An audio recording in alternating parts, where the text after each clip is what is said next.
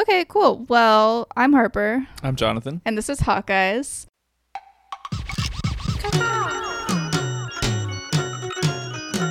Authentic knowledge and feelings. I feel it. I feel it. Yeah, I know where you're going with this. You want a little clip that makes everybody laugh and feel good. You know what I mean? Instead, it's like, whoa. But I'm really not funny. No, no, And we shouldn't have a podcast. What? okay.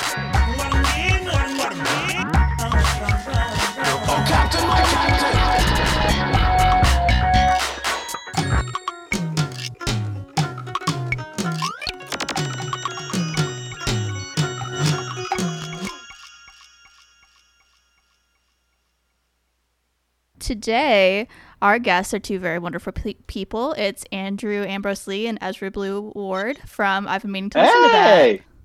Yeah. Uh, Hi, Hey, is it that or this? I've been. uh, I've been That's meaning to listen sec- to that. You got That. it. Oh, okay. I was like thinking about it all morning. I was like, I have to say the right one, but then I could. I I was like, and I know that is the right one, but I know I'm going to say this, but I didn't. I feel really good about that. It's Um, the sequel. Like it's the sequel podcast to I've been meaning to listen to this. Like you know, like analyze this and analyze that. Right, Like, that's what I was thinking, I've been meaning yeah. to listen to that. Yeah. So Fun. it's very common misconception. That's not how you You, say you could probably do like a sequel podcast where it's I've been meaning to watch this, which would be like this the companion to I've been like, meaning Mm-hmm. Don't you listen to guys that. sometimes do? I've been meaning to watch that, like uh, do movies. Yeah, every now and then. Like we did uh, the Muppets, and then uh, I think Andrew did Cat in the Hat. I was gone for that. Yeah, and we're, we're gonna do some more like in the future, and so it's like really exciting. So Nice. Nice. Yeah. Yeah, well, we like movies. We like talking about movies too. Um, so, yeah, so this is an Ethan Hawke podcast, and we like to ask all of our guests um, what is your relationship with Ethan Hawke and his films? Hmm. I I don't know. Like I kind of like know the the bent the watermark Ethan Hawke's really myself. I know uh, what's it called? Um, Dead Poet Society. I know uh, what's it called? Um, the I I watched some of the. I think I watched the first two before movies Mhm. and uh, Boyhood. Um, those are the those, that's really all. But like I just like from um, listening to this show and like you know just like watching things here and there. It seems like he's a very like seems like a cool dad, like cool uncle type of actor. cool cool dad, cool uncle, and also just like a real like oh this guy's like a theater geek. He's like kind of like the if if he wasn't like a Hollywood actor, he would be like the the fixture in your local community theater. Just like, oh, this guy, yeah, he's he's always like he's always a standout in like kind of that. Um, but that's really all I know about him. So Yeah. Honestly, I had uh, no idea who he was until you guys invited us. So um, this is like I a love whole world that I know nothing about. But uh, I have seen some movies he's been in. I just had no idea who he was. Like uh, I've seen Boyhood and um, um, some others that I'm blanking on right now. now now okay, I know you guys have been covering Ethan Hawke for a while now, and like you guys are like really um, obviously like fans and whatnot. But like I think there's a there's a fact factoid about Ethan Hawke that I haven't heard you guys cover on the show ever. Oh, boy. Um, is that yeah yeah it's uh the movie Boyhood. You know that movie? hmm It took twelve years to make. yes, So- it, it truly did. I, I don't know if you like. I'm just like maybe in your research you forgot to cover that, but yeah, just a little little fun tip. Yeah, you no, know what? That's news all to that I know about Ethan Hawke is that Boyhood took 12 years to make, and that's it. This movie did not take 12 years to make. No, it surely so- didn't. It felt like it took about two weeks to make this movie. yeah. yeah, maybe maybe they should have spent 12 years, and then it would have been good. They should have spent 12 years and went, you know, maybe we should have. We should. Yeah, that would have been enough time to just be like, you know what? Never mind. Uh, well, yeah, then let's hop into it. We're talking about regression today. Sorry. Oh, hawk into it. That's pretty good. Yeah. That's that's good. I Uh-huh. like That's that. the, get the seven. It's cool. Um, so yeah, so this movie came out in 2015. It was directed by Alejandro Amenabar, and he. So he's the director of The Others as well. I don't know if you Hmm. guys have seen or remember that movie. Um, it's a 2001 film with Nicole Kidman that I remember being really good. But then I thought about it, and I don't think I've seen that movie since 2001 when I was like Hmm. six years old, seven, whatever, however old I was then. So I can't trust myself. And now, having seen this other movie, Regression, by the same director, I'm really doubting my memory of The Others. No, I mean it could be good. We've we we've just come off some some really good Ethan Hawke movies, and now we just watched this one. So we're I I'm not one to judge. That's true. know, yeah, an entire oeuvre is not Based- necessarily based on defined one, by one work. yeah. Yes. might be a talented director. I don't know, but Yeah. this this particular film was special. hmm It was a precious angel Yeah. It is precious. Mhm. or Um, a precious devil. Oh, damn. Yeah. This, this movie is like infallible proof that Satan is real. like it's Oh yeah, big time. um, yeah. So this movie is all about satanic panic, which was uh, like something that you'd heard of before watching this movie. I uh, hadn't heard it uh, said like that. I really like the just like rhyme. Yeah. It, uh, Sounds like a cool, like, like- a nice. Yeah, it makes it seem less it. menacing when it sounds like a type of hair dye. hey guys, we're sat- we're Satanic Panic, and like they like play a song and stuff like that. um, I don't really know. Like, um, so me, like, uh, something that me and Ezra have in common was we were like both both raised in like, you know, evangelical environments and stuff like Mhm. that. Like something we kind of like share, and so like, um, you know, uh, like Satanic Panic, like phrased in this particular way, in this particular, you know, the like the devil is like a literal figure and like there's like a satanic cult that like murders babies like we obviously haven't like had much experience with but like the the but like on a on a more like macro level of like just like satanism like just like satan being like you know the devil being like a figure like this invisible figure in your life that like you know yeah, in kinda, that way, Satanic Panic was like my entire childhood. It's really just like if you like sin, then you'll like you know God is watching, God God knows, you'll go to hell, all the all that stuff. I was like very paralyzed by as a child. So Mhm. Yeah. Mhm. Well, that's fun. you know, so fun comedy podcast. Uh, yeah. So, well, yeah. So basically, I mean, this is like a real life phenomenon that happened. Was basically, you know, small communities would be so concerned about Satan and the presence of like Satanism in their community that it would like develop into this um, kind of mass hysteria Right. related related to Satanism. yeah. Um, and that's what's happening here in this movie. In this made up Um, town. In this, yeah, I don't remember what it's called. it's somewhere in Minnesota. I have it open. It- I feel like whenever these stories are told, it's like the middle of nowhere. yeah, yeah. Yeah, yeah. yeah. Um, I what you, I don't, you don't hear about, you know, uh, uh, Beelzebub was driving down Sunset Boulevard. yeah. Like there's this um, moment in like Bohemian Rhapsody, like the movie, Mhm. uh, where um, there's like a flash, there's like a montage of like uh, Freddie Mercury, Mercury, like uh, going to towns and like touring and being like, you know, growing in like fame and stuff, like you know, touring and stuff. And then just one of them's like Midwest USA, and just like it feels like that, just like. ugh. It's all just one one big spot. Uh, Yeah. Yeah. So this does take place in Midwest USA, and That's all you need um, to know. That's all you need to know. Um, and Ethan Hawke is a detective. Y- You know, you love to see it. hmm Um, I feel how how has he been a detective very often before? He has, I think. Yeah, he's a number of times. If he's not a writer, he's a detective. That's true. Um, Mm. yeah, and this did remind me a lot actually of several of his previous movies in different ways. Mhm. Um, I think the one that comes to mind a lot is the other horror movie that he did, which is Sinister. Well, if you could really call this a horror movie, I don't know. I wasn't really that scared. Yeah, I don't think it was exactly a Yeah. horror movie. It was like a suspense tried. with a couple tried. of with a couple of Like jumps. yeah.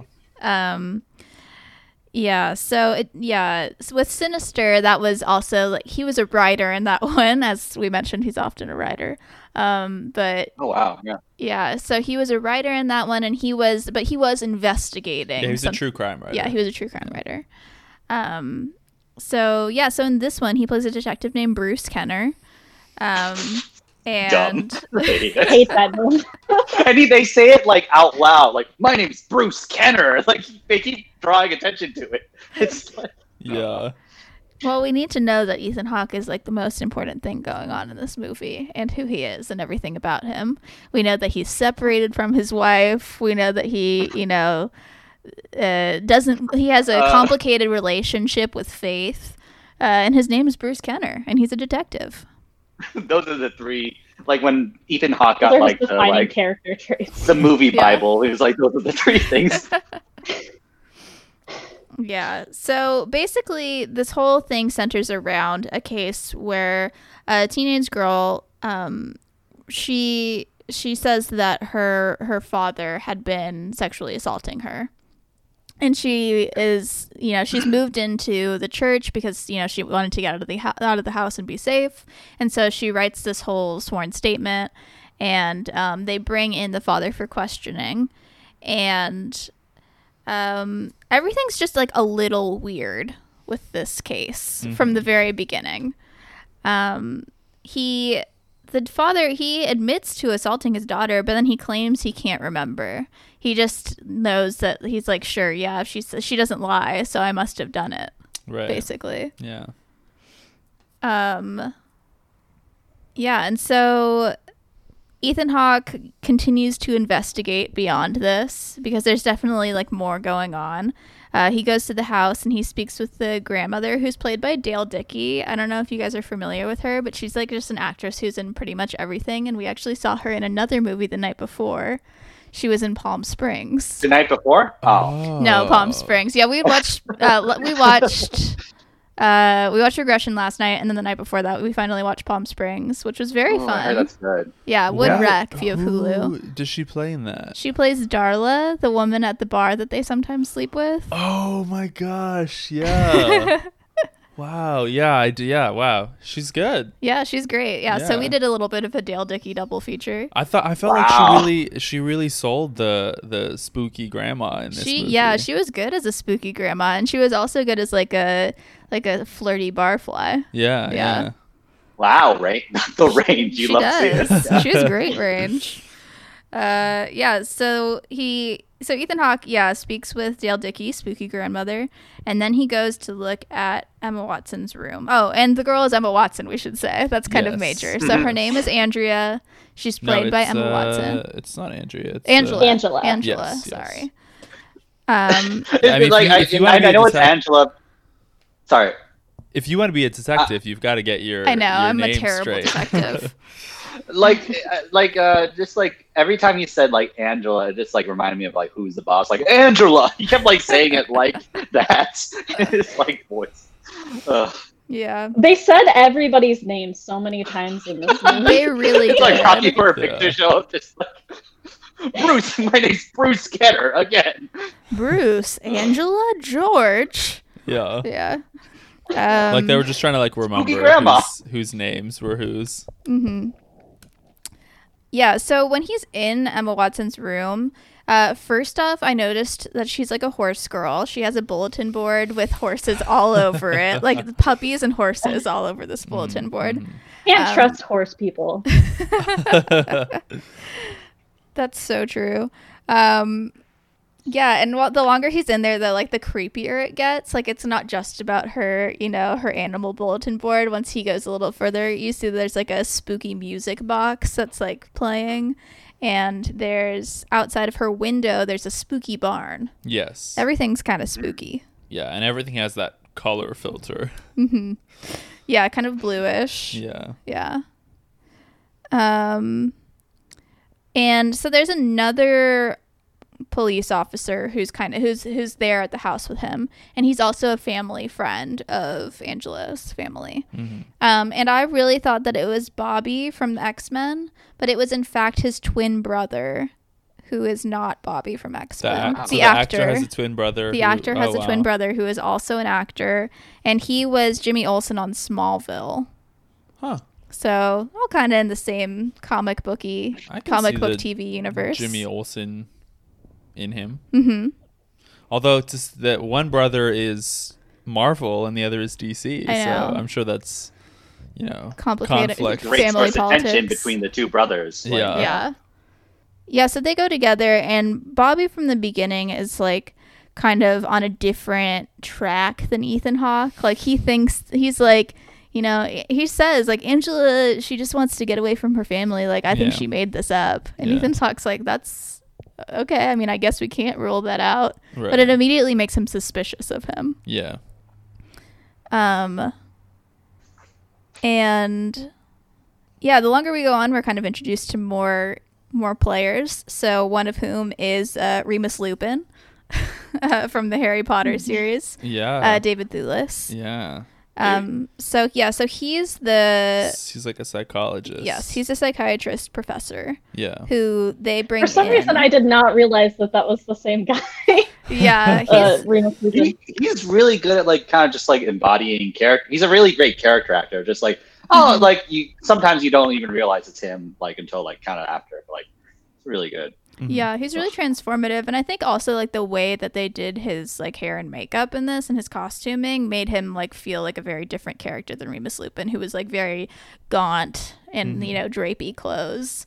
Uh, but this guy is like you know kind of a sweater wearing, glasses wearing, you know, college professor. Real, real nerd. a real nerd. Yeah, unlike the professor from Hogwarts. Shove him in a locker. Yeah, I feel like there's Yeah. something something a little bit like uh, a little bit run down about both of them though. You know what yeah, I mean? just in different ways. yeah, though. yeah. yeah. Run down. Mhm. Yeah, like kind of like uh dish- like disheveled, you know what I mean? Like there's like a disheveled energy to to Remus Lupin and to uh, this character. Yeah, I feel like with Remus Lupin, it's more of like a physical thing because you know he like transforms into a werewolf every Yeah. month and has to experience that like physical pain and, and like. Uh, with this guy, I think it's more of a mental thing Mm-hmm. where I, not to jump ahead, but I think that there are some people that don't really believe in his methods, and I think he true. probably has to like fight a lot within within academia Mhm. to you know make his uh, make make his arguments for for regression therapy Regression. regression. Uh, yes, yeah. And so in this first scene where we first meet him, he says uh, it's not difficult to provoke a regression, which is the name of the movie. Very Yes. fun. You love to see it. And he's Yeah, roll he's, credits. he's It's still in got, the way that you All over now. yeah. he's still got like that that accent too. Like he's he's, he's yeah, he's British in this. yeah yeah Yeah. they didn't try. Like Emma Watson, she has an American accent. It's- yeah, so she has an American accent, but like Andrew and I watched this together, and there's like one point where she says like "remember" or something like that, like specifically in a very British accent. So it made me like question what her character is supposed to be. I don't think Well- she even really knew. Yeah. What do you guys think of like Emma Watson's performance in this? Like, how did you guys feel about it? She was fine. It's- yeah not the best I think. She didn't really do She was a, a, little lot. bit stiff. I felt like. yeah. But Yeah, I she, think she was in her defense, in I a feel like she didn't have too much to work with. She didn't with. have but, that much to work with. That's but she true. did feel a little stiff. Yeah.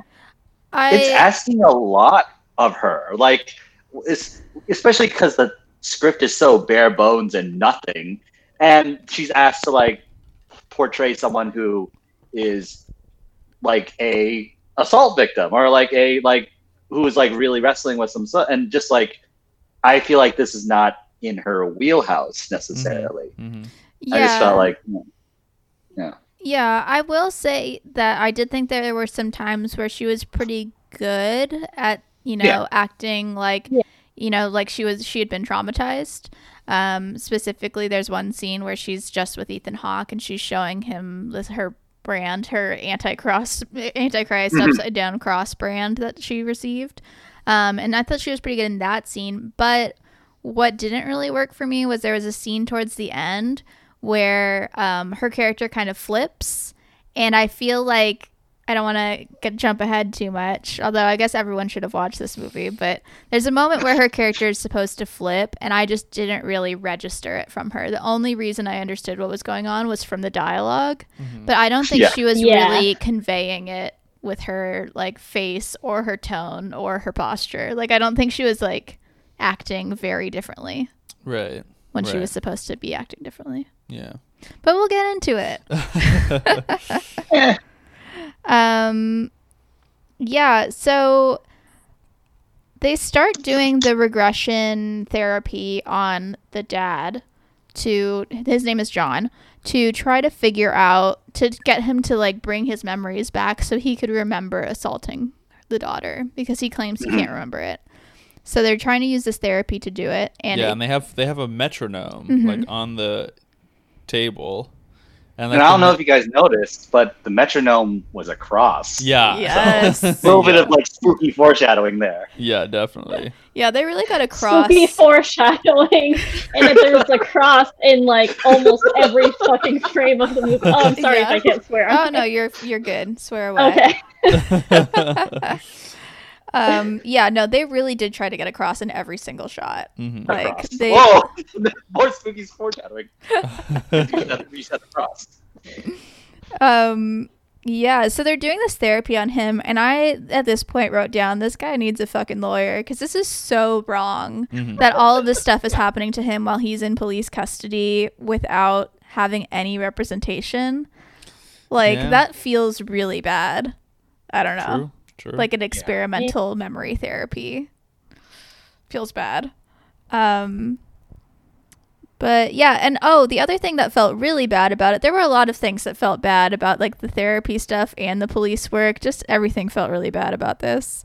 Um, but he Ethan Hawke is like part of the regression therapy. Like he keeps saying things. Yeah, And it really felt like it should just be the doctor. It seems like he shouldn't have been in there. Yeah. Yeah. When I say all cops are bad, that includes Bruce Kenner. Yes. Yeah, I did write that down really shortly after. I said no one has read their rights. Cops are bad. because um, shortly after that, so in the regression memory thing, um, John re- remembers or quote unquote remembers that um, not Bobby from X Men was there with him in the assault. So George, the other cop, was he he feels like he remembers he was taking photographs of George doing the assault, Mhm. committing the assault, and um and like tying Emma Watson up to the bed and so then Ethan Hawke just like storms out of the room and goes after George and he Yeah. like he's like give me your gun and your badge you know and he's like what and he's like yeah no I'm arresting you and he just like arrests him without reading him his rights or anything Yeah. like, I don't know if it's supposed to be implied that we missed that, that it was just like cut out of, you know, we just don't see it, but it should have happened already. Like, we should mm-hmm. have seen it. He wasn't like being told what he was, yeah, I don't know. Anyway, it was bad. Um, yeah, and so then after he's arrested, I had another all co- cops are bastards moment where the police chief says, Nesbit was one of our own. Just remember that. Yeah. And it's like, if he assaulted this girl, like, what are you doing? Why? Ugh. Anyway, all cops are Yeah, bad. accountability just Awful at their job. yeah, they're bad at their jobs, and they're you know bad because they're cops. Yeah. Um. But yeah, so then they continue the investigation by going to talk to Emma Watson finally. So she's staying at the church and she's wearing I love all of her outfits in this movie. They're like so a lot. yeah. she's wearing like a a kind of like smock dress that goes over a long sleeve shirt. She's just like very covered. Um and she has like a little ribbon in her hair and I loved it a lot.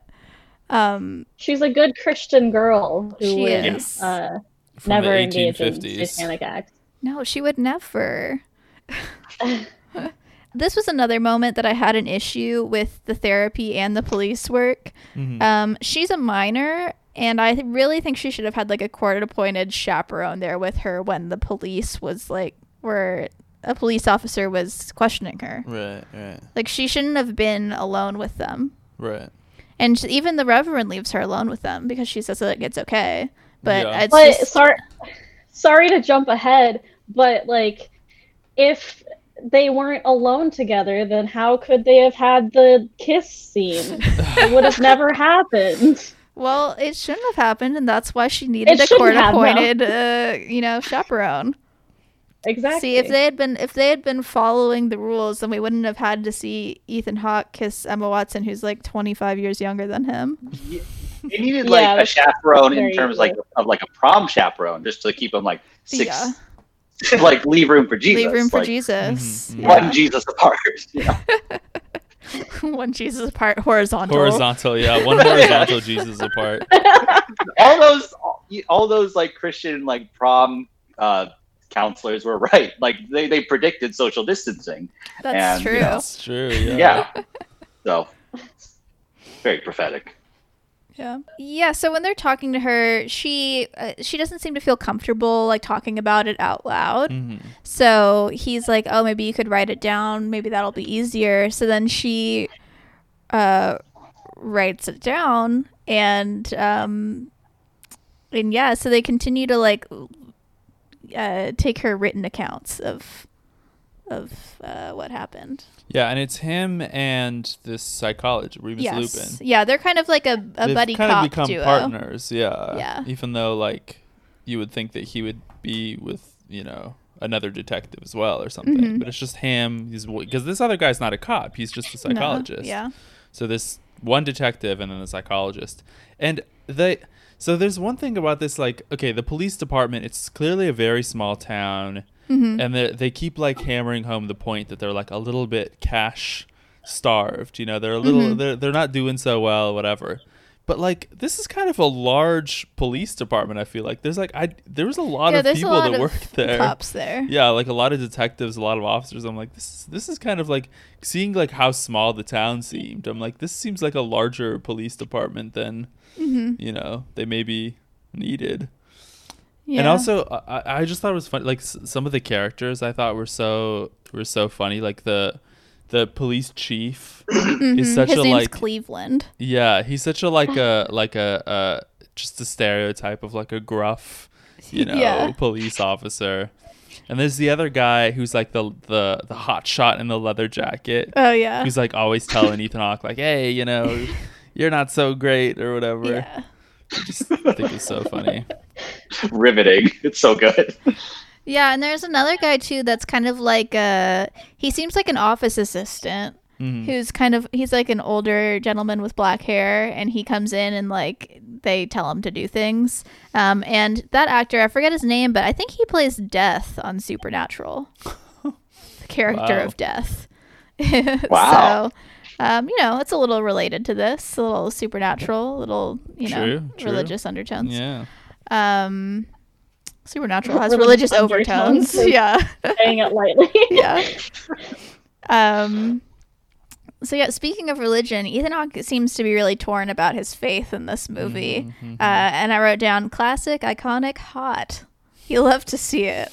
Um, yeah. So I felt like there were a lot of moments in this that really felt like precursors to First Reformed Yeah. which Yeah. comes out a couple years later. Um, you know, there's a scene where he's walking through a cemetery that's so first reformed. Um, lots of crosses happening. You're saying it like it's like like a Sex and the City character, like oh, he's so first reformed. Just like I'm, s- I'm such a regression. Just like what did you say, Andrew? This should have been called Worst Reformed. yes, yes. You're Worst reformed. that's very good. Um, oh, do you have a Letterboxd? You should make that your Letterboxd review of this movie. I, I I did have a Letterboxd. Yeah, you uh, yeah. Cool. Uh, Yeah. follow me at Andrew A. Lee on Letterboxd. nice. Little, little Um, fun plug. Yeah, so Ethan Hawke's like at home and he the the chief calls him. He's like, "Turn on the TV to this channel." And it's like a 60 minutes kind of program about Satanism. Yeah, I love all the news coverage in this. It's Yeah. so like it's so ridiculously over the top because there's like yeah. just the the way the the presenters talk and then there's like There's there's one scene where there's like a copy. He's lying in bed and there's a copy of Newsweek, Mm-hmm. and it's like, "Is Satan near you?" or something like. Like it has some. There's some like ridiculous title for the on the cover of Newsweek, and you're like, "Oh my gosh!" Like it's one thing for one of these like you know small. uh you know, local channels or whatever to have this kind of schlocky coverage, but like Newsweek is like, you know, I mean, at that time, like one of the most read Mm-hmm. weeklies in the country, and it's like, oh, is Satan in your backyard? Mm-hmm. I didn't pick up that this movie was in the 80s until like the very end. I was like, oh, I guess it was the 80s the entire time. Yeah, it was Which, like the um, late 80s. That was the real twist. Yeah, and there wasn't like really any big indicators of that, like in the style or anything, um, except for that there are no cell phones, and he listens to his recordings back on like a Walkman. Yes, Oh, yeah, that's yeah. when I that was when I realized I I didn't I didn't register at all You until you you predicted the twist early, like No, no, no, no. It, but it, was, it was it was close to the end as well because it was like he, Ah. th- this was like the th- like the third act of the movie by that point. I mean, he listened to his tapes a lot, but it was only by that point when he played it back and it was like, you know, he says the date out loud into the recorder, and I was like, oh, I, I hadn't even registered until like, you know, an hour and a half in or an hour twenty in or whatever. Um, oh yeah, one thing I did want to say about the tapes is that reminded me of another Ethan Hawke movie, um, Predestination, which is a very fun time travel movie. If you haven't seen it, I recommend it. Um, where he, but because he time travels so much, he records himself on tape and then leaves the tapes for his past or future selves. Basically, it's very complicated, but he listens to himself on tape a lot Right. in that movie. Right. Yeah. Um and like repeatedly, you know, which is like this in this movie he's listening to the same tapes over and over and over again. Yeah, I guess like using cassettes could have been a giveaway for the era this was in, but I somehow just didn't like. I just didn't register it Mm-hmm. that it was like that it was It should- odd to be using cassettes. yeah, that just like seems kind of like a typical like uh like because they have so many like cop stereotypes in this, like with Yeah. the very like typical like gruff police chief that you guys were talking about. And uh, so it just feels like recording it on like cassettes, like I don't know, it adds to like the police drama of it Yeah, all. yeah, yeah, Yeah. yeah, So that's kind of the assumption that I made. Mhm. definitely. Like he doesn't have time for new technology. like he's, you know, yeah. the old ways are better. Like that's Even though in reality, cop departments are way overfunded, and uh, there's no way that they would be recording it on like. that, that's why the that's why the police station in this town is so big is because all the government funds are going fun, being funneled towards the police station Mhm. instead of like education, social workers, all that stuff. And That's It's so true, true. it's true. Yeah. If Yeah. maybe if there were, you know, Really social true, workers in this town, you know, uh, she could have been moved out of that house before anything happened. It's true. Um yeah, so we around this point is when you start to see the cases like really affecting Ethan Hawke, or it's Mhm. beginning to. So like he he falls asleep and um he's like like muttering in his sleep the first time. Yeah. Um and then it cuts to and I think this was like supposed to be a jump scare, but like something about it didn't really work right. Where it cuts to John in prison, like waking up and freaking out mm-hmm. you know and i think it was supposed to be a jump scare but it just i think like maybe the music maybe there was something about the score that wasn't because so much of like jump scares in horror movies has to do with like the timing of the score in yeah. relationship to the cutting of the scenes Mm-hmm. and i i didn't really pin down what was wrong with it but it's like something was wrong with it where it Mhm. just wasn't as scary as it should have been Well, Uh, they did make this in two weeks, so That's true. Um, yeah. Oh, so there was some really fun Ethan Hawke cop lines around this time, Mm-hmm. um, where they're all like in a group brie- briefing, the whole police department, and uh, he says to one of the other cops, uh, "This one's a little more complicated than taking a stroll and handing out parking tickets." Yeah. which was fun. Um, and then he also says, I think when he's just talking to the police chief, he says, I just get a feeling with a case with this case that it's part of something bigger, much bigger, Yeah. you know. And he really did like lean into that like gruff cop voice Yeah. in this. Yeah, it's very like lone wolf type of cop vibes. Mhm. Like He doesn't play a- by the rules and with the others. Ezra made a joke while we are watching it. Just like there's that one scene where like um the two cops went up to Ethan Hawke and went like, "Hey, uh, you want to go bowling afterwards?" and then like just like the idea of just like uh, Ethan Hawke going like, Ugh, "I haven't blown off steam in 20 years." Like, Yeah, I was really hoping that he would go bowling because then that'll be like our third Ethan Hawke bowling there's a movie. bowling scene in the middle of this movie. Like, That'd be so good.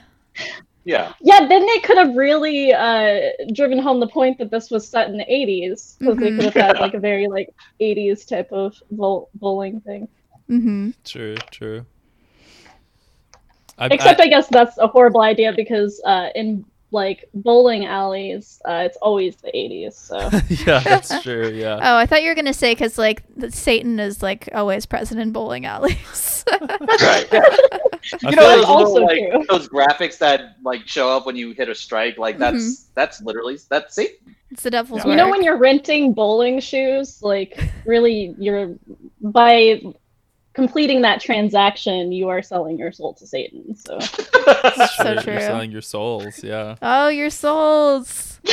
ah, Oh. Also, I'm just imagining like you know they're like bowling, and then one of them like gets a gutter ball, and then he's like, "The ball was possessed."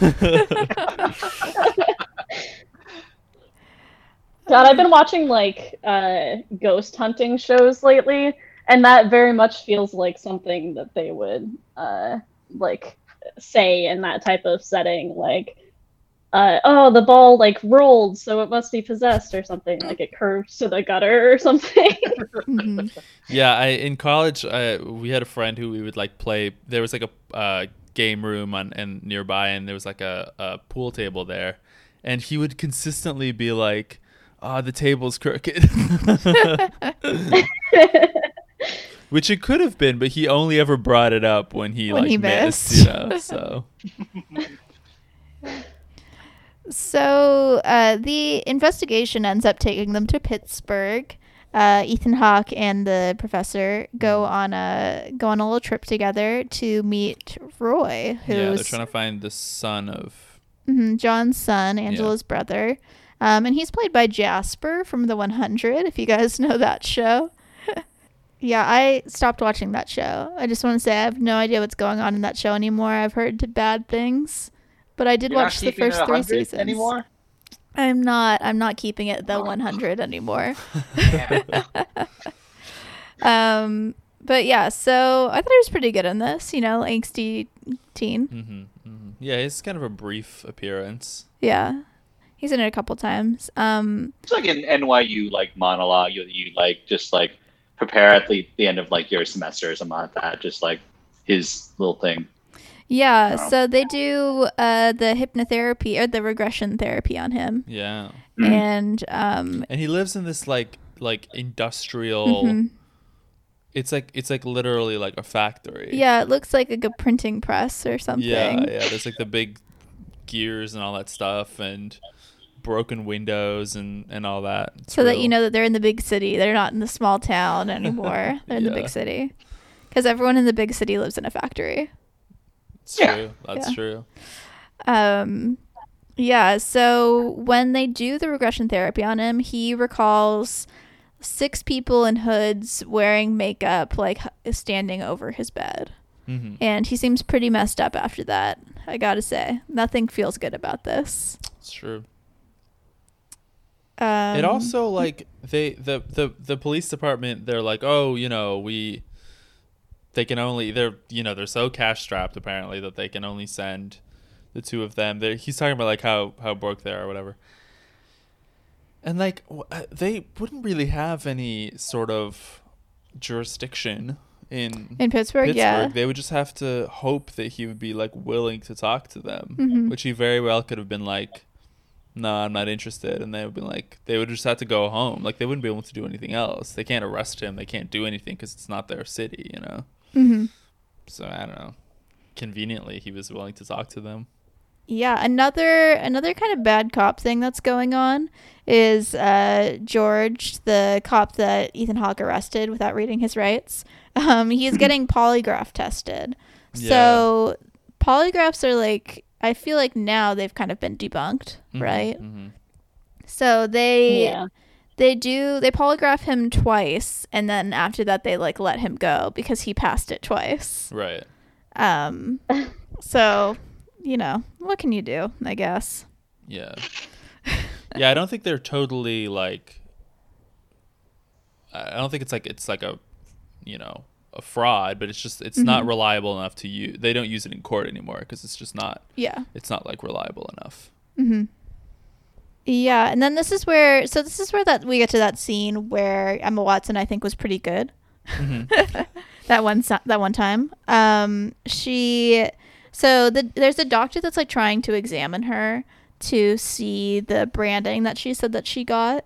Um that's an inverted cross and she um she like freaks out and won't let him like look at her. And then when Ethan Hawke comes by, he's like, "Oh, it's me, Detective Bruce Kenner." And then she lets him in. and um And she's like, "Hi, Bruce Kenner." and he's like, "Hello, Angela." um no, but she she says, "If I show you, they'll kill me." Yeah. s- and he's like, "It's okay. Like don't worry about it." And so then she shows him and she's like, "Now they'll kill you too." Yeah. Um, Th- th- th- this scene was like the most like compelling scene because mhm. it and it like, showcases what I like about Ethan Hawke so much is like he seems like a very through most of his roles he seems like a very sensitive person and like the way he helped Emma Watson kind of like open up and like kind of like get yeah get what he needed to like you know solve the case but also like it seemed like he genuinely cared for her and like was trying to like you know like ease her into like you know helping him helping him help her hmm I thought, and like just the whole like, like that two hander of it all was like really, really compelling, and just like, yeah, I don't know, I liked it a lot. Mhm. So, Yeah. Yeah, I really liked this scene too, and I thought I thought Ethan Hawke especially was good in this scene. He had some some good uh, Ethan Hawke lines in this one. Um, he said, "There's good people and there's bad people," and I thought that was just really good. I don't know, I liked the way that he said that line, and I thought mm-hmm. that it felt like him. You know, Right. it felt it felt pretty natural. And then he also said Satan's not real, and I wrote bold of you to assume. Because at this point in the movie, I'm like, oh, hundred percent, all of these things that are that she's describing are real. Like, mm-hmm. Like, yeah, of course there are evil Satanists in this town, of course, and I do believe everything that she's saying. And Ethan Hawke is next. hmm He, they are gonna kill him now because he saw the the cross. So true. That's how I felt in this moment in this movie. What did what did you guys feel? Did you believe her? I wasn't, I, I don't like really consume movies or like try. If I knew there's going to be some kind of twist, Mhm. like at one point, because like this seems par for the course for like a psychological thriller, but I wasn't trying to figure out what it was. So like, and maybe I'm just dumb and like very dense and stuff like that. But like the idea, like I wasn't like trying to guess what was going to happen. So like when the the twist at the end kind of happened, I was a little like what? But then I was just then I was just like what? That just seems It's like, such a like shitty direction to go with the movie. Like, what is the point that you're trying to make here? Not a good one. It just, yeah, and Yeah. the fact that like Emma Watson was in this too, like that doesn't really seem like what she stands for. I guess I don't know. Yeah. yeah, it was a little bit the Yeah, I mean, I guess we could just say like the ending. I'll just say it. She she made everything up, or she kind of like progressively lied, and she built on it and like let everyone believe what they wanted to believe. right. And um, it really feels like the message is don't believe women. That's what it felt like. Yeah. And yeah, so that did not feel good.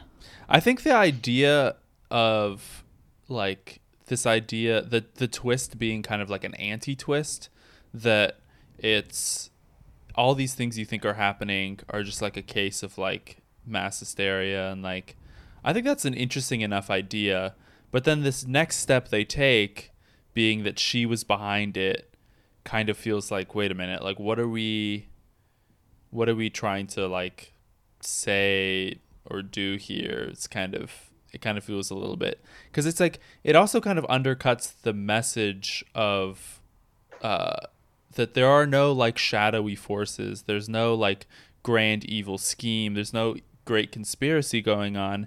It's just that sometimes people can fall susceptible to things and and and you know come to believe things that they wouldn't otherwise believe.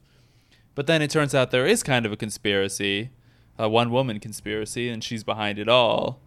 So it kind of like takes away like this like I don't know. It's just kind of a mess. Well, it's just muddled. and I feel like they could have kept that thread of like um it being like uh I don't know, like nobody really knowing what's going on and like it being kind of like uh a conspiracy and stuff like that.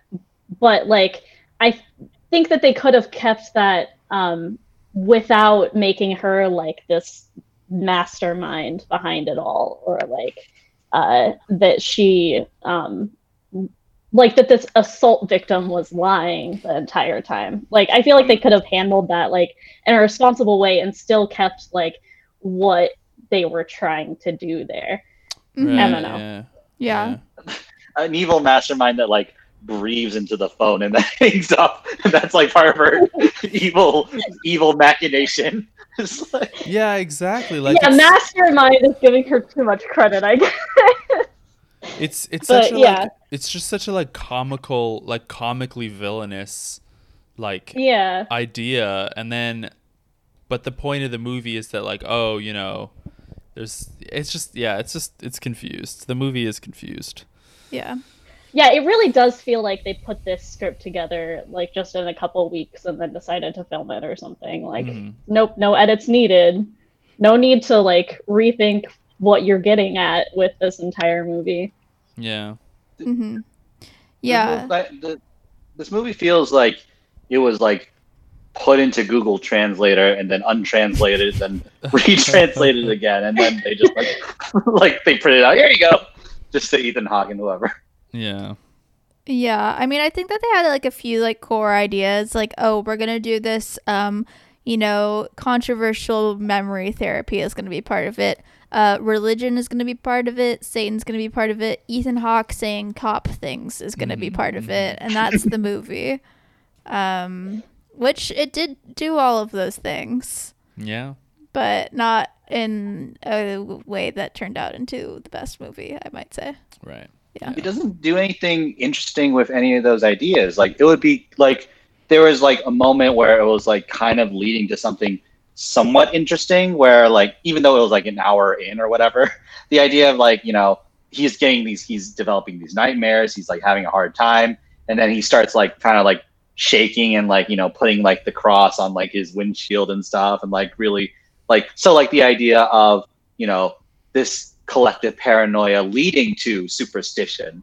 I was like, oh, that's that's interesting if that's where they're going. But then it's just like, nope, women are liars. Yeah. Like, they like Yeah. hit on something interesting but for one thing it was two-thirds of the way through the movie like maybe even past that and then they also like it's like they there was just kind of a whisper of that but then yeah they drop it immediately and like move on to the real theme of the movie which is that women are liars yeah It, it it is like you know Lisa in the room of just like, oh, this woman's like pure evil, just like like, and there's no nuance and there's no like, it, it- but like my my grander point was like the idea of like you can touch on these things. You could touch on Satanism and like you know paranoia and like you know our messed up you know ways of therapy back in the 80s or whatever. You could do these things, but you have to like take it somewhere. You can't just show these that you can't just show a dead baby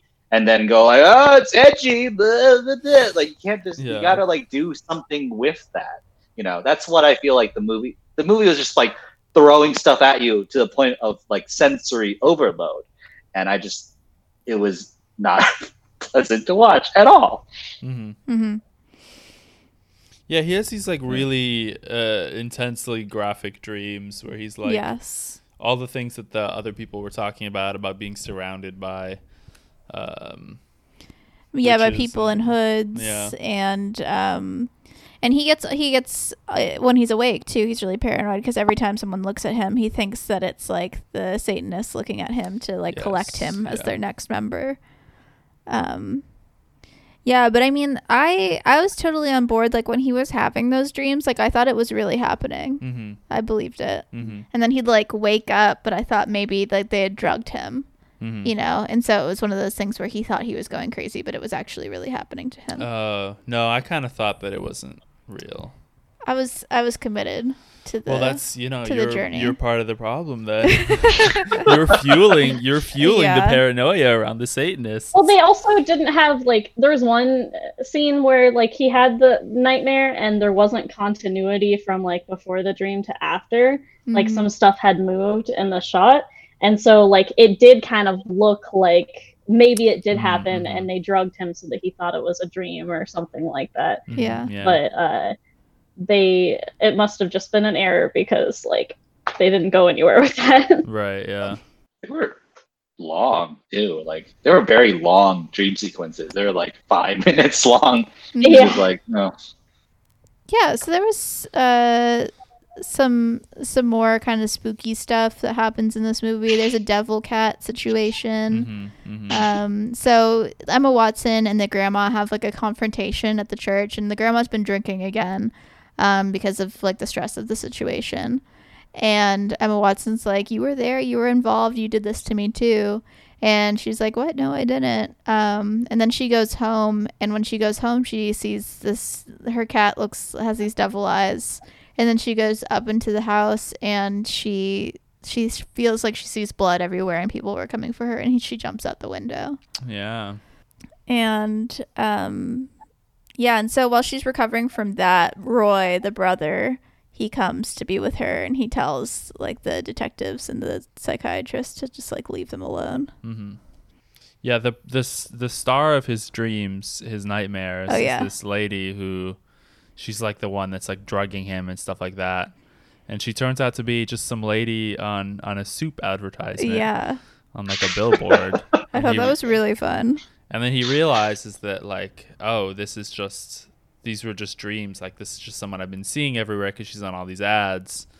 Um, and then he kind of confronts uh, uh, Remus Lupin and is like, like, maybe your methods are, because he, you know, he experienced them for himself. And he's like, maybe your methods are not so, are not so great because look what happened to me. Like, I'm, Mhm. you know, uh, and then he's like, "No, don't Basically me." gaslighting people, yeah. Yeah, Yeah, like think about it. And then my he's just like, "No, it's science," and then tells him to leave, yeah. or he leaves. I don't know. And he's like, "I'm It's using just- my head again" or something. yeah. Great callback. We all cheered. We all yeah, he said it again. His catchphrase. Yeah. yeah. Oh, yeah. And I think one of the big things about that character, the Remus Lupin character, is Mhm. that he's like an atheist. So Right, yeah, anytime he wants you to know it. Yeah, he really wants you to know. Like, there's one time when the Reverend says, "All of this is Satan's work," and he goes, "Oh, come on," you The know. real Ricky Gervais, that guy. Ugh. yeah, exactly. Real yeah. Bill Maher, just type.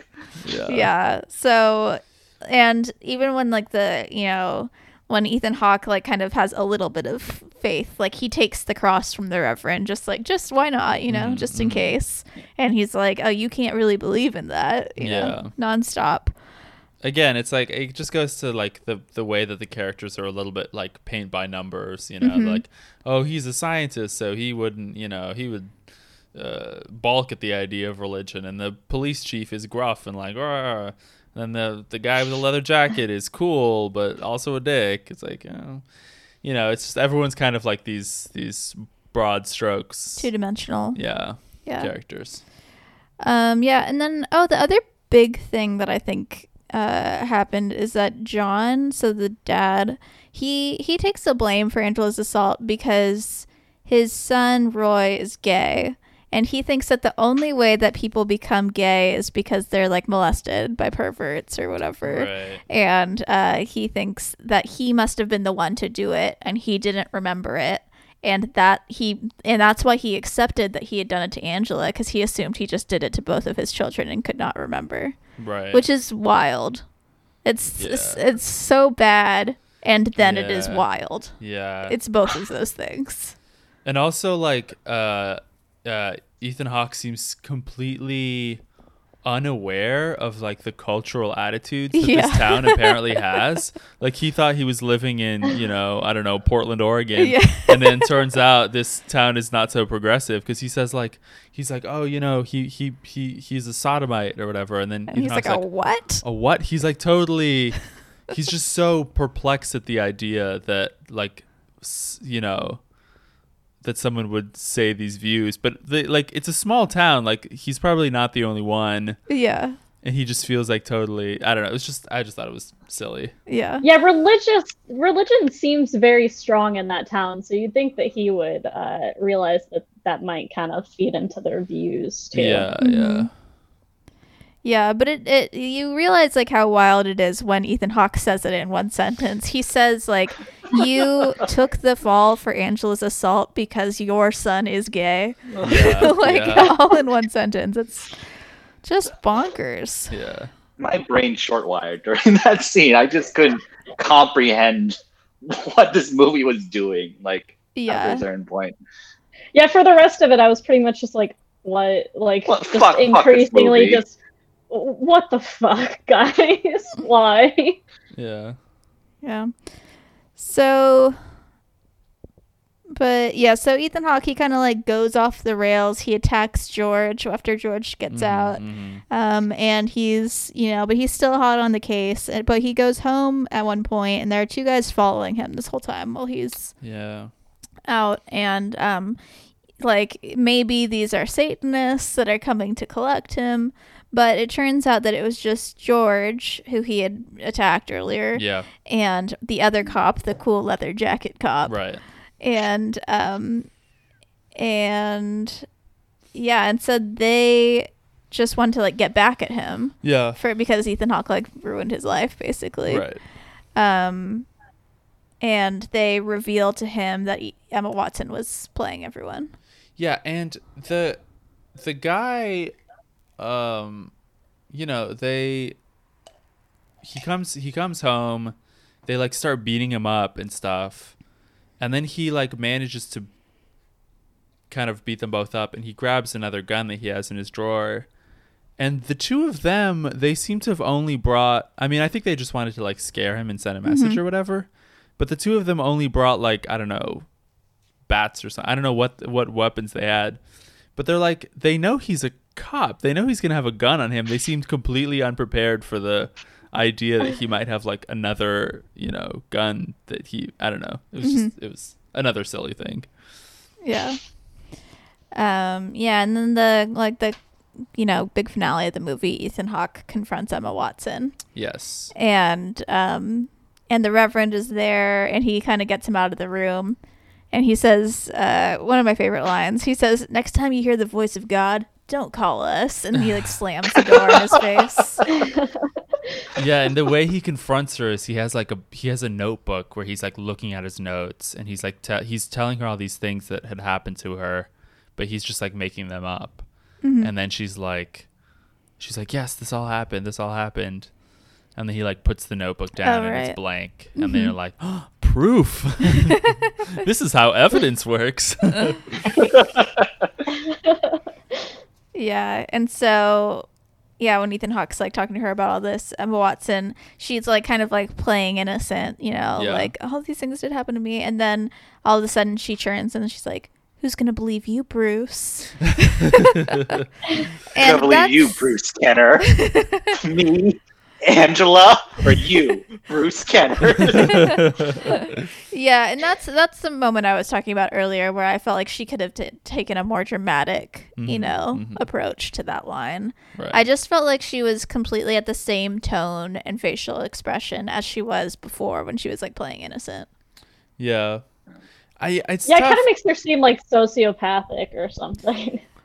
It's Yeah. Just like it's very- tough because it's like how how how are you even supposed like to her credit how are you even supposed to play that character because it's like you start off and it's supposed to be kind of like sort of serious, sort of sinister, and then you have this like full on like Adrian Veidt moment where it's like I'm explaining my plan to you, and it's like Like, it's just it's such a like comic so book much ending. while given so little, like so little like context of her character, who her parents are, what environment she's in, beyond just ooh Satan. It's like mm-hmm. there's nothing to go off. Like there's no grounding as a human. None of these characters feel like people. Like these, they. You're right. They feel like just archetypes that are just like walking around and like Ethan Hawke is trying his best. Like Ethan Hawke is like trying his best to like imbue some humanity. But like I beyond those three facts you note about him, like his name's Bruce Kenner. He lives in a house. His wife divorced him. Like there's not there's nothing to go off of. Like what does he does he like Skittles? Like does he like does he like shower like does he use a loofah when he showers? Like I don't know anything about him. Like He doesn't shower. He doesn't have time. he lets justice cleanse him. Um. So yeah. So basically, she gets away with it. Yeah. Um. So he Ethan Hawke goes to the father and he's like, I want to make everything right. You know, like let me help you get out of prison. Uh. And then he's like, No, I'm gonna plead guilty. Like, you know, she's like messed up, but I made her this way, and hopefully she won't hate me if I like take Jeez. the blame for this. If I, you know, pay for what I've done to her. Yeah. Um, even though it wasn't sexual assault or child abuse, it was, you know, being like a shitty alcoholic absentee father. Right. Um, and yeah, and then at the end, uh, Ethan Hawke's like frustrated, but he leaves, and there's like a, uh, you know, title or like a pre-credits under the movie description of how uh, regression therapy has been discredited since then as uh, creating false memories. Yeah.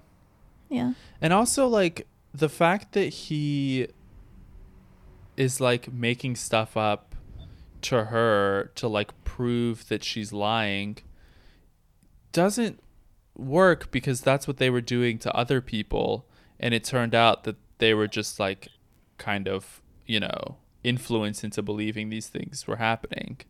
So it's just kind of like it's not really I don't know. You mm-hmm. know what I mean? Yeah. Whatever. it's yeah. th- This isn't like a staunchly anti-regression therapy movie. Like that seems like what it's trying to do. It just yeah. like regression therapy like puts false memories into you know people's heads so like the ideal would be like oh maybe like the cops are at fault for like and the psychologist is at fault for putting these like making these people remember fake things but like then yeah, they then kind when you when then when you make it like one uh, girl was like gaslighting them the entire time, like it kind of shifts the focus from like the uh, wrongness of regression therapy to Mhm. that.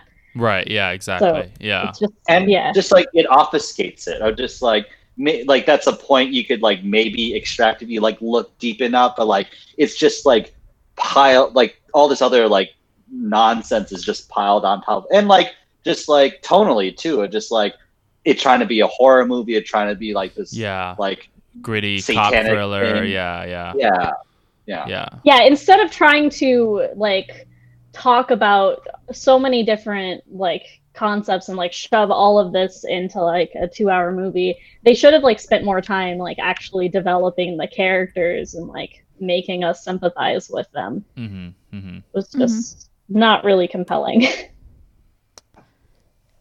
Yeah. Um, Glenn Kenny reviewed this movie for the New York Times, and he said um, Amenabar's return to horror with the Ethan Hawke starring regression would understandably be cause for anticipatory celebration. Alas, tripped up by its subject matter, the movie is ultimately a tepid and frustrating experience. I think pretty much boils it down. Mhm. Yeah. Mhm. Yeah. it's a good description Yeah. Yeah. Um. Well, Jonathan, do you have something you'd like to share with us? Sure. It's time for a hawk fact. Uh, would Oh, wow. you like to attempt a hawk noise? oh sure uh Nice, I liked that, Ezra. Yeah. Uh I don't know. that was good. They were both great hawk noises. I liked it a lot. Okay, well, so in this movie, there's uh, you know these mysterious hooded characters, Ooh, okay. and you know they're they're not real, but they appear on screen. Hmm So I was reading about um, uh, like falconry hoods. Okay. So you know you see like uh, like f- birds with like uh, they have like these leather like hoods on top of their head, and it's basically like in training. Um, it basically keeps the bird in a calm state. So like as the bird is acclimating to like being around people, uh, it helps to um, to to to I guess make the bird more comfortable around the person by like I guess covering their eyes so that maybe they use their other senses. I'm not entirely sure, um, but it's a very it's a very like uh, important part of um, falconry training.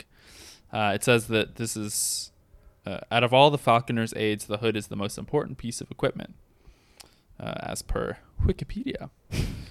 um, and if you're looking for uh, falcon and hawk hoods, you can go to western sport westernsporting.com. they have a bunch of different uh, colors to choose from, Amazing. and they have them. You know, they have it for like hawks and falcons as well, because as we've discussed before, uh, falconry involves falcons, obviously, as well as you can train hawks. Mm-hmm. Um, and they got uh, I don't know, it's kind of interesting. That's very interesting. Yeah. Well, thank you for sharing that hawk fact with us, Jonathan. hmm um. Okay. Well, do we have any any final thoughts about this movie? Any feelings that we haven't addressed? Um, my favorite part about the movie was how many scenes uh, just opened with a cat. Um, we Yeah. counted, and I think there are like six or seven. It's really like great. nine. Or yeah. Nice. Yeah, That's funny. just every time they establish a new location, there's like. There's like a- Very Um, nice. I think this is this might be one of the worst movies I've ever seen in my life.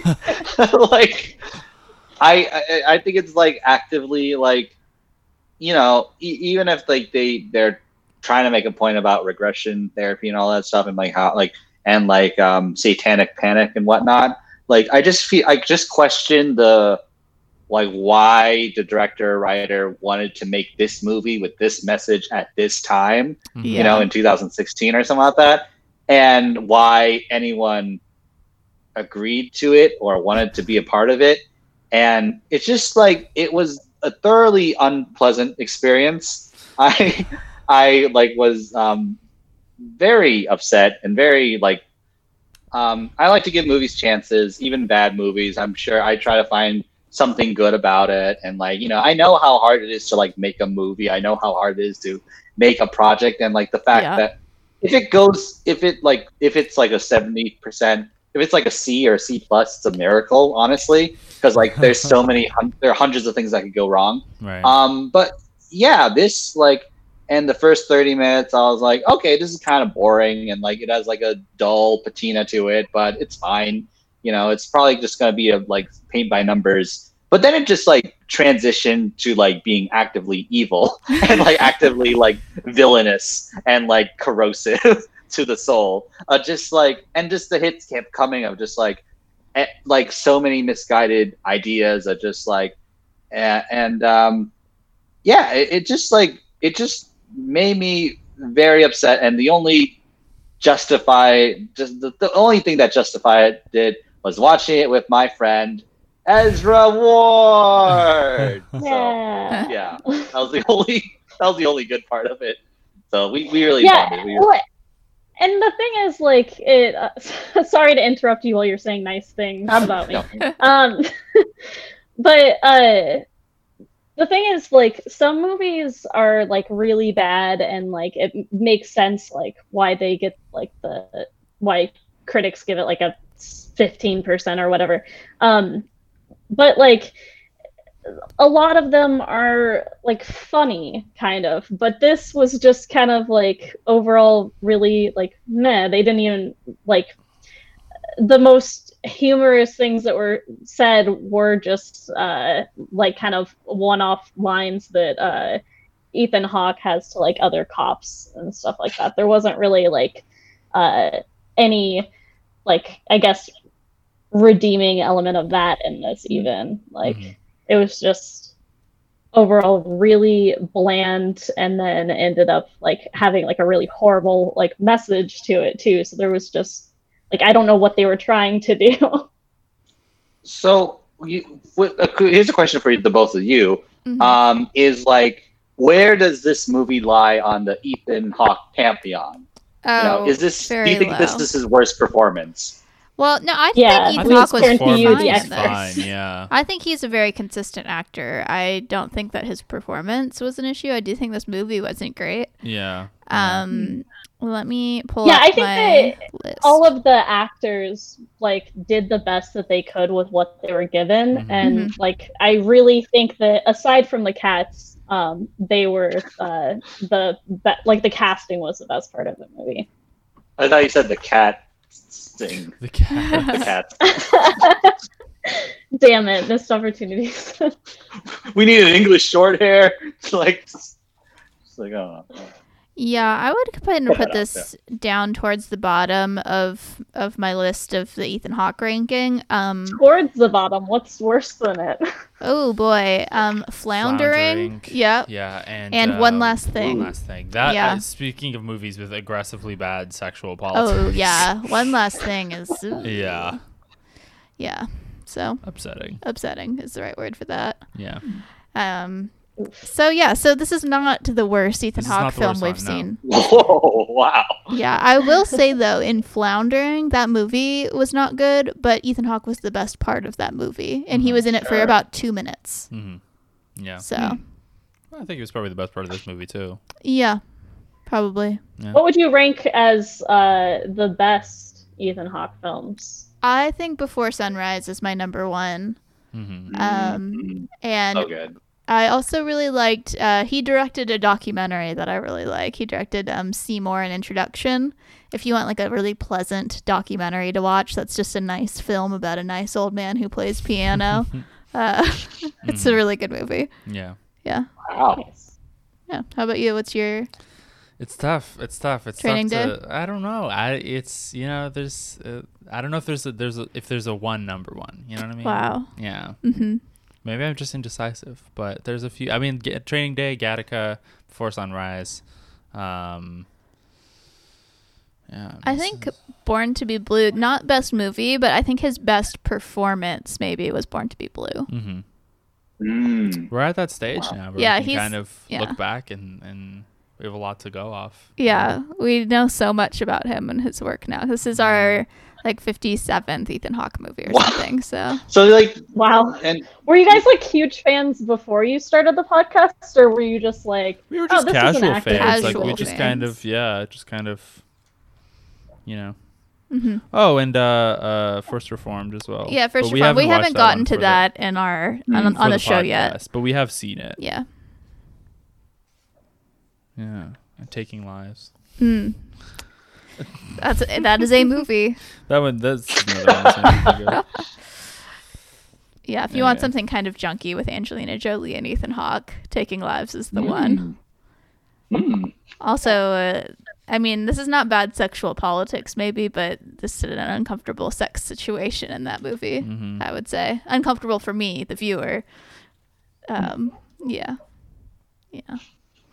Um, okay, well, thank you guys for joining us uh, to talk about this movie.